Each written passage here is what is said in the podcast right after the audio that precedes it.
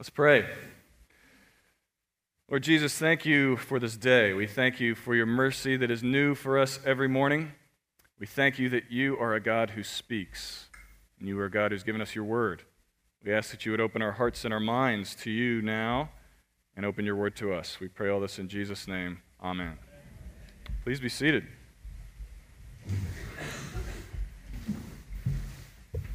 Well, as Trevor said, I am Sean Norris. I'm the ION campus pastor. For those of you who don't know, I haven't been over here in quite some time on a Sunday, so it's good to be here. Um, I also, Jake is over here too. It's like the ION, ION worship team came over today. We're glad to be with you guys. Um, Chris is over there preaching uh, at ION, so we swap places occasionally. Glad to be with you today. And uh, we are in our Death to Selfie series this Lent. And we're looking at the different isms that we as people often use to cope with our brokenness, to cope with the fact that we're out of control and that the world around us is out of control. We don't like that reality. We can't really handle the thought that we are that far gone. So, like Rage Against the Machine in the early nineties, uh, we try to take the power back. Rage Against the Machine uh, was a band, for those of you who don't know, and uh, you can tell from their name that their genre was easy listening. Uh, so, Rage Against the Machine. We, we try to take the power back, and uh, we try to find ways to gain some kind of control on our situation. Because otherwise, if things really are as they seem, if it really is as bad as it seems, and as the Bible tells us it is, then that means uh, we can't change it. It was our call today that we have no power to save ourselves. We need then, if that's the case, uh, a Savior. That our only hope is a Savior. Someone to come from outside of our broken system to get us. And that frankly sounds horrible to us, if we're honest, which most of us aren't about this, but uh, it sounds bad because that means we have no other options than to wait, to wait for good news from outside. And that's a very uncomfortable feeling. Nobody likes waiting, right? Maybe you do. That's awesome. I'd love to talk to you after the service. Um, but uh, we don't like waiting. If I have to wait, then the pain, you know, the pain of Uh, my actual life might start to set in. I might actually have to feel some of my brokenness. I might actually have to feel the pain of my sin, of, of your sin. And that sounds awful. So, uh, sorry, that's supposed to be funny, guys. But um, anyhow, instead of waiting around for a Savior, we, for, instead of waiting around for a Savior to come or for someone to come and preach good news to us, we always turn to that same old answer, okay? And it's the thing that we turned to at the very beginning that started all the trouble in the first place. And that is this revelation, you know, I've got it. I'm going to try to control an uncontrollable situation. This is our solution. This is what we do as people. We've been doing it since the dawn of time. And uh, we try to take the power back. And it always ends up devolving into some sort of ism, okay? Our coping, our ways of coping, our ways of taking control turn into isms. We've heard about narcissism. We've heard about perfectionism. We're going to hear about consumerism. And today, we're talking about escapism. Escapism. Now, you might be thinking, escapism doesn't sound like control. It sounds like checking out, you know? But it still is us trying to control our pain. Because we don't like, as we've heard, we don't like brokenness, we don't like the hurt and the pain in the world around us, we don't like the pain in ourselves, and we certainly don't want to feel the full weight of it. You know, we don't, we don't want to feel. So we're going to do our best to try to control it by avoiding it.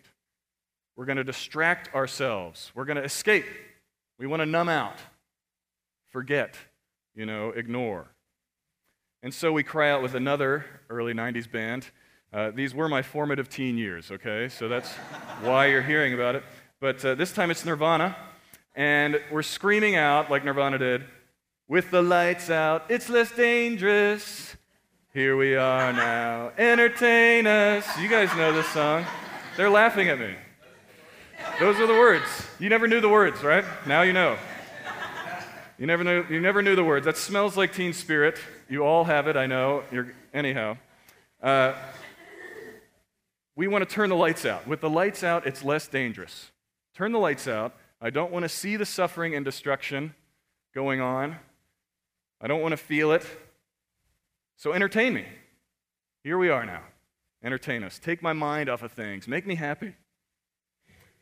And escapism is nothing new, okay? We saw this in our Old Testament passage today, in Exodus.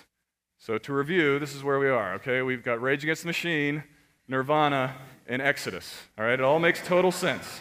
Um, the Israelites, the Israelites were waiting in Exodus thirty-two. They were waiting. They were waiting for Moses to come back down from the mountain where he was with the Lord, the actual Lord. Okay, the Lord who had recently delivered them out of slavery in Egypt. The Lord who had brought the plagues upon all of Egypt and yet spared them, the Israelites. The Lord who had led them with a pillar of smoke by day and a pillar of fire by night. The Lord who had split the Red Sea so that they could walk across on dry land. The Lord who had swallowed up Pharaoh's armies and who had provided manna and quail for them to eat in the desert. That Lord. The only Lord, whose presence was now sitting there on the mountain, which they were camped right next to. This is who Moses was with, okay? And the Israelites were waiting. And they didn't like waiting. They started to get antsy. They started to get nervous. I don't know if you've ever had this experience, you know? Just think Christmas morning. Remember when you were a child, you know, you get very nervous. I don't know if I'm going to be able to get down there in time to open my presents, you know? We don't like to wait. The Israelites were feeling their lack of control, and you can hear it. They're saying, where's Moses? You know, we don't know if he's ever coming back. We don't like waiting around for him and his God. You know, we don't need to get, con- or excuse me, we need to get control of the situation. You know, Moses, he might as well, he might be dead. We don't know. His God is, is unpredictable. His God is uncontrollable. You can't even see him. You never even know what he's going to do. We can't be expected to wait around for him to lead us. So, hey, Aaron, make us some gods that we can see. Make us some gods that will go before us. Make us some gods that we can control. Here we are now, entertain us. And this is what we do. And what, what happens when Aaron actually does this, okay? Aaron, Aaron makes them a god. He makes them a tiny, deaf, dumb, and controllable God. And what do they do? They eat and drink, and they rise up to play.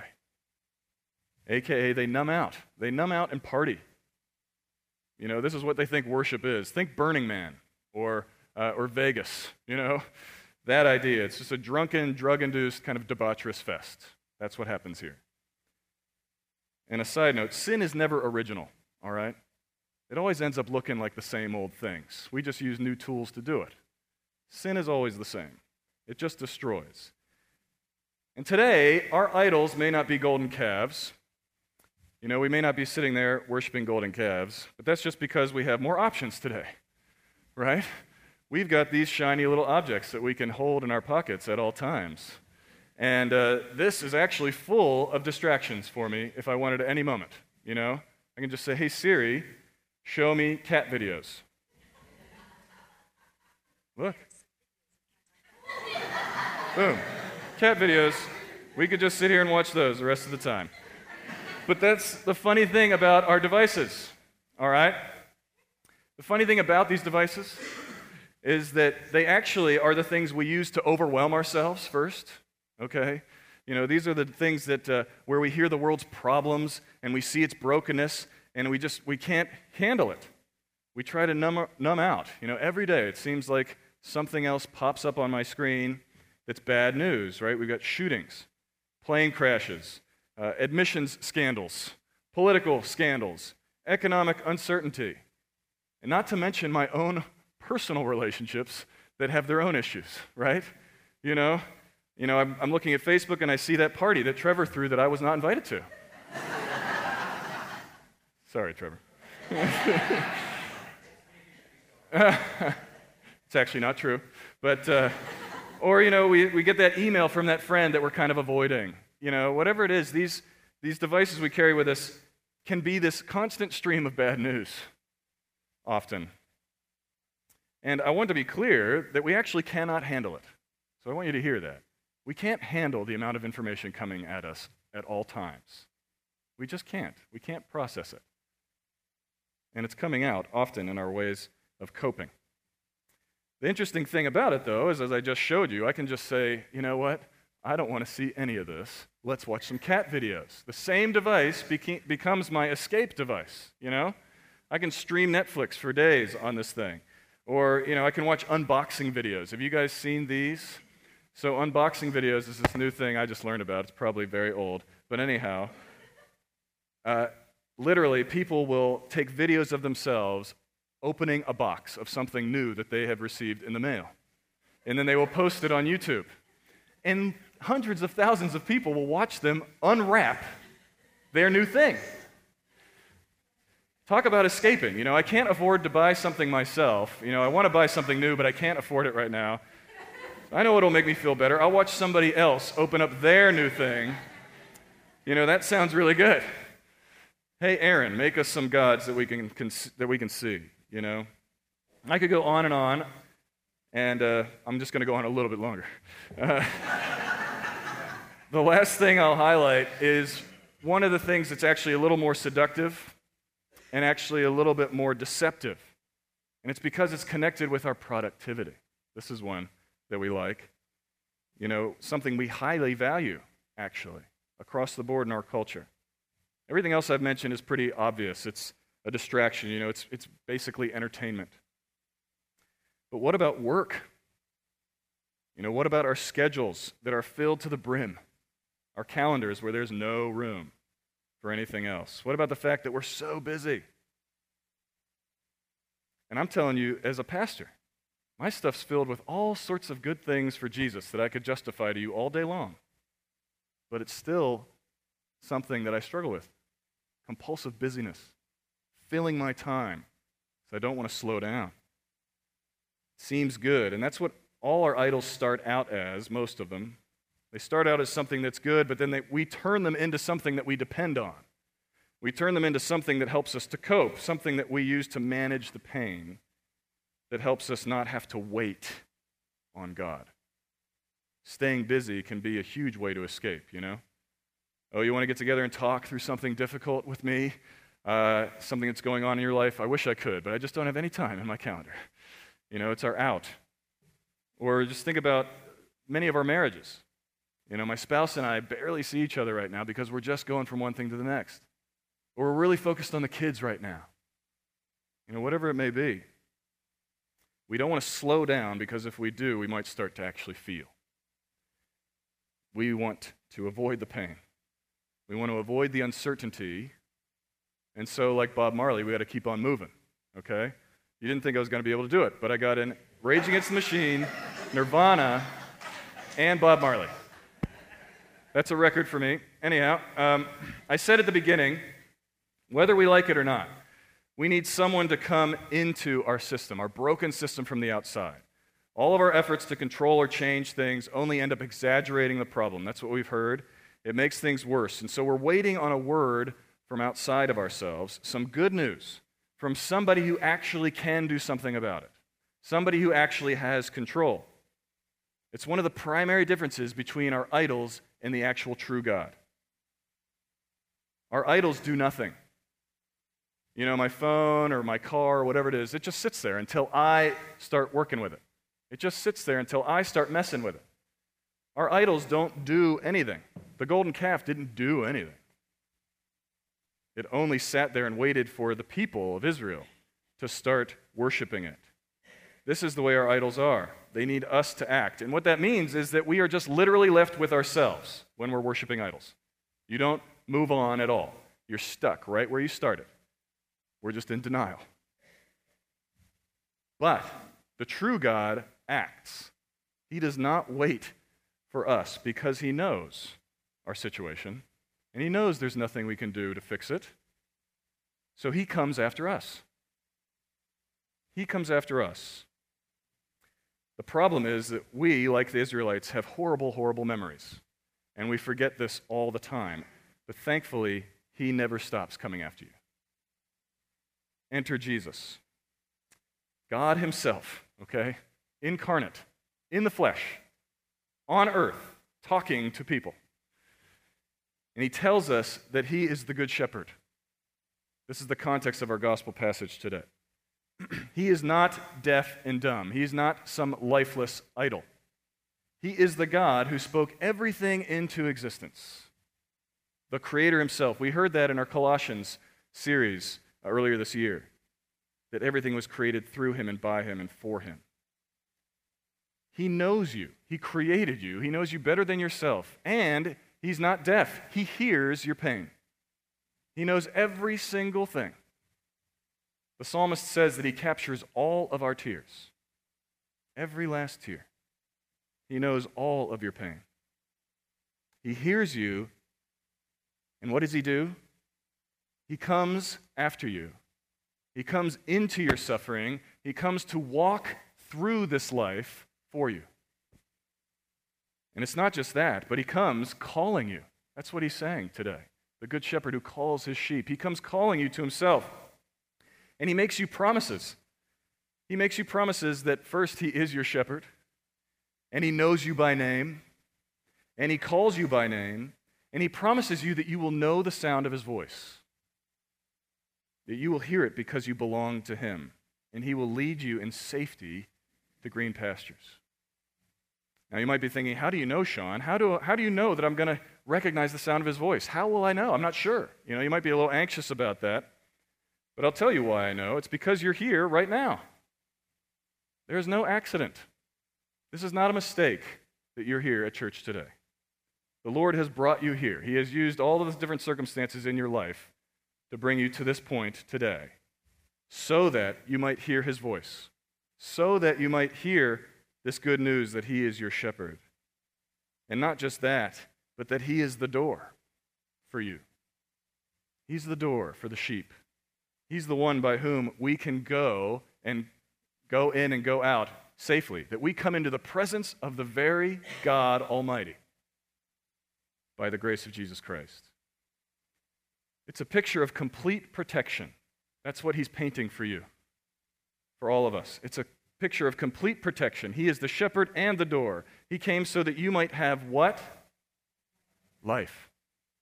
So you might have life. And life more abundantly. That's a promise to you.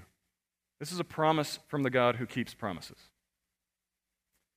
He is not like any of our idols. He's not something that we've created that sits around and waits for us to do something, demanding more and more of us, because that's what our idols do. Our idols are tools of the enemy, which he says very clearly in this passage, that the thief only comes to steal, kill, and destroy. That's what our idols do. They just take, take, take. It's all on you. You got to keep giving it. Give, give, give. They take, take, take. Until they take away your, actually, your actual life. Just think about it. We stop living when we are isolating, when we are escaping. We stop engaging with the people around us. You know, I'll do it.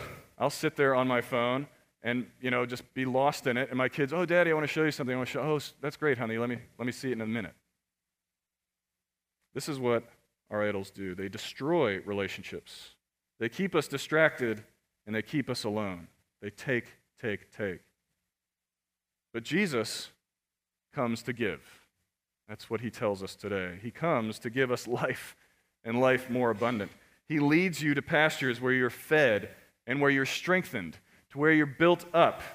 He brings you into his fold. He's telling you that you're not alone. You're my sheep, and I'm bringing you into my fold, where there are many others. You're a part of my family. I'm giving you brothers and sisters in Christ.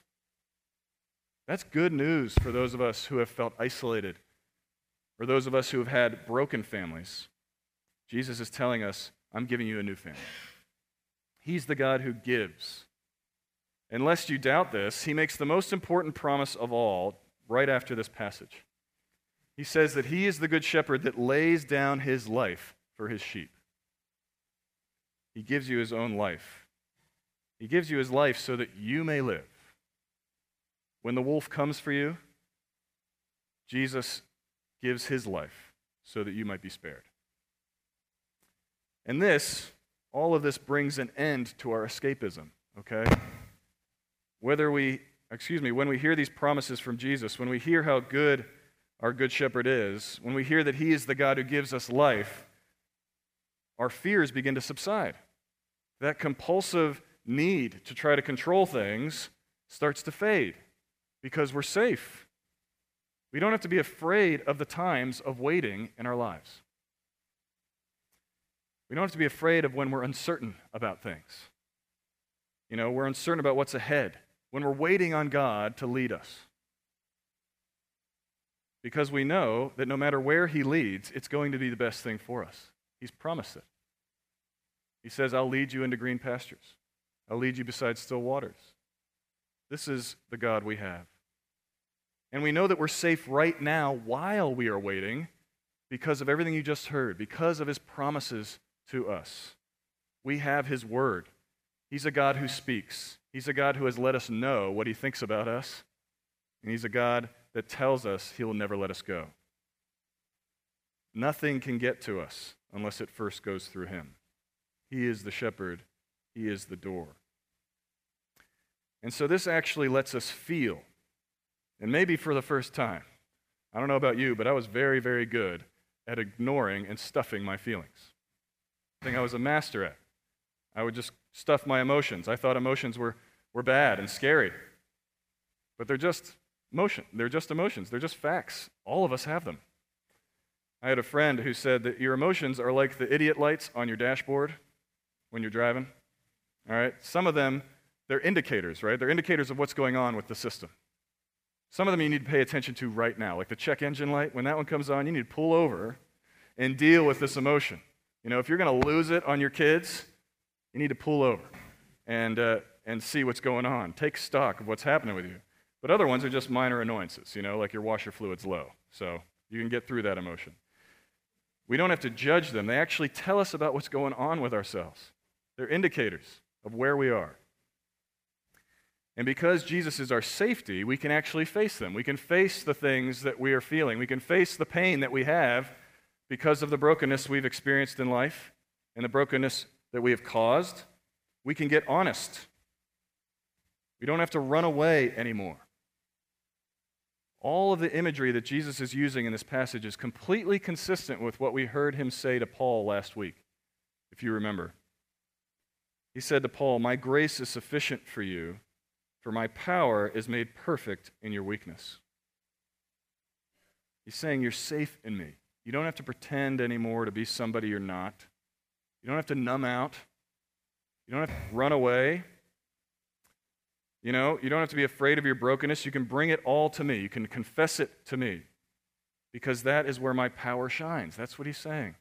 Wherever you are weak, you are strong because he is strong for you. That's where you know his forgiveness and his grace, without a doubt. So, because he is our good shepherd, we don't have to hide anymore. He already knows it all. He has laid his life down for it. We can bring it all out into the open and find that he has already dealt with it, and we can confess it to one another. We can be honest with each other. We can own the things we've done to one another and ask for forgiveness. His forgiveness heals it all. I want you to hear this today. I want you to hear that you can stop. You can stop trying to escape. You can stop uh, trying to hide from the things that are hitting you in life. You can face whatever it is today, whatever it is that's overwhelming you today. The things that have been too big for you. Because he promises you that he has it. That's his promise to you. He's already got it. You are forgiven. I want you to hear that from the Lord. You are forgiven. It's time to stop running. He says, "Come to me, all you who are weary and heavy laden, and I'll give you rest. I am your good shepherd." But he's saying to you, come to me. He's saying to you, come to me. So I want you to do that today. There are going to be prayer ministers available in the back during communion today, and uh, they are every Sunday. But I encourage you to go to them today. Take advantage of them and share whatever it is you've been running from. Share whatever it is that might be overwhelming for you right now. Share whatever it is that you might have been wanting to escape from. Take it to the Lord. Let them support you in prayer. I encourage you to do that today. It's why you're here. It's why we come to church, to have our burdens relieved, to remember what he's done for us, to not forget, to be restored, to be relieved, to be set free. He's calling you to come and to rest. Let's pray. Lord Jesus, we thank you for your grace. We thank you for the fact that you are our good shepherd, that you are the door, that you are our safety, that we don't have to escape anymore, Lord. We can come before you. We can bring everything out into the open, knowing that you are the one who has dealt with it all. We ask, Lord, that you would do that in our lives. I pray that by the power of the Spirit, Lord, you would set us free from the burdens we're carrying, that we would bring them to you. And we thank you for your goodness. In Jesus' name, amen.